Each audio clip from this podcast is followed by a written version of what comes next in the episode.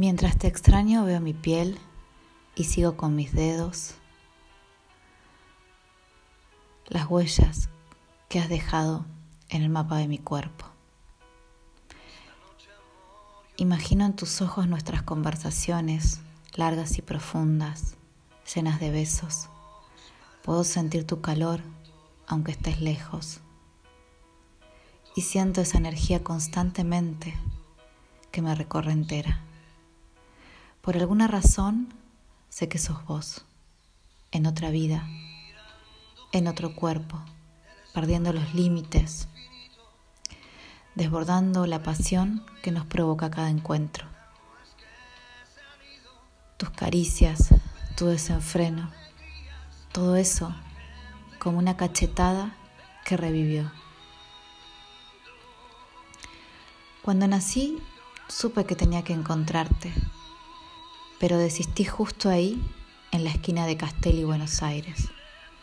Fuimos como una hamaca y un tobogán, jugando con distintos personajes, tomando mate en la plaza, ignorándonos.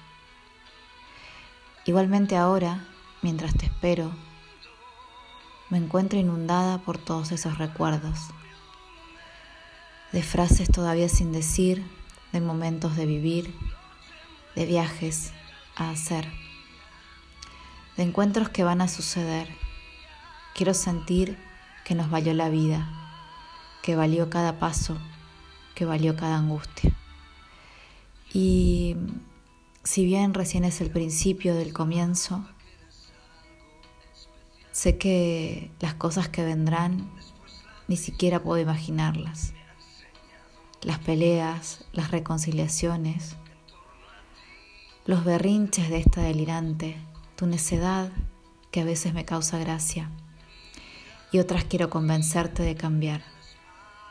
Obviamente que no lo logro y menos mal, porque creo que de otra manera no me gustarías.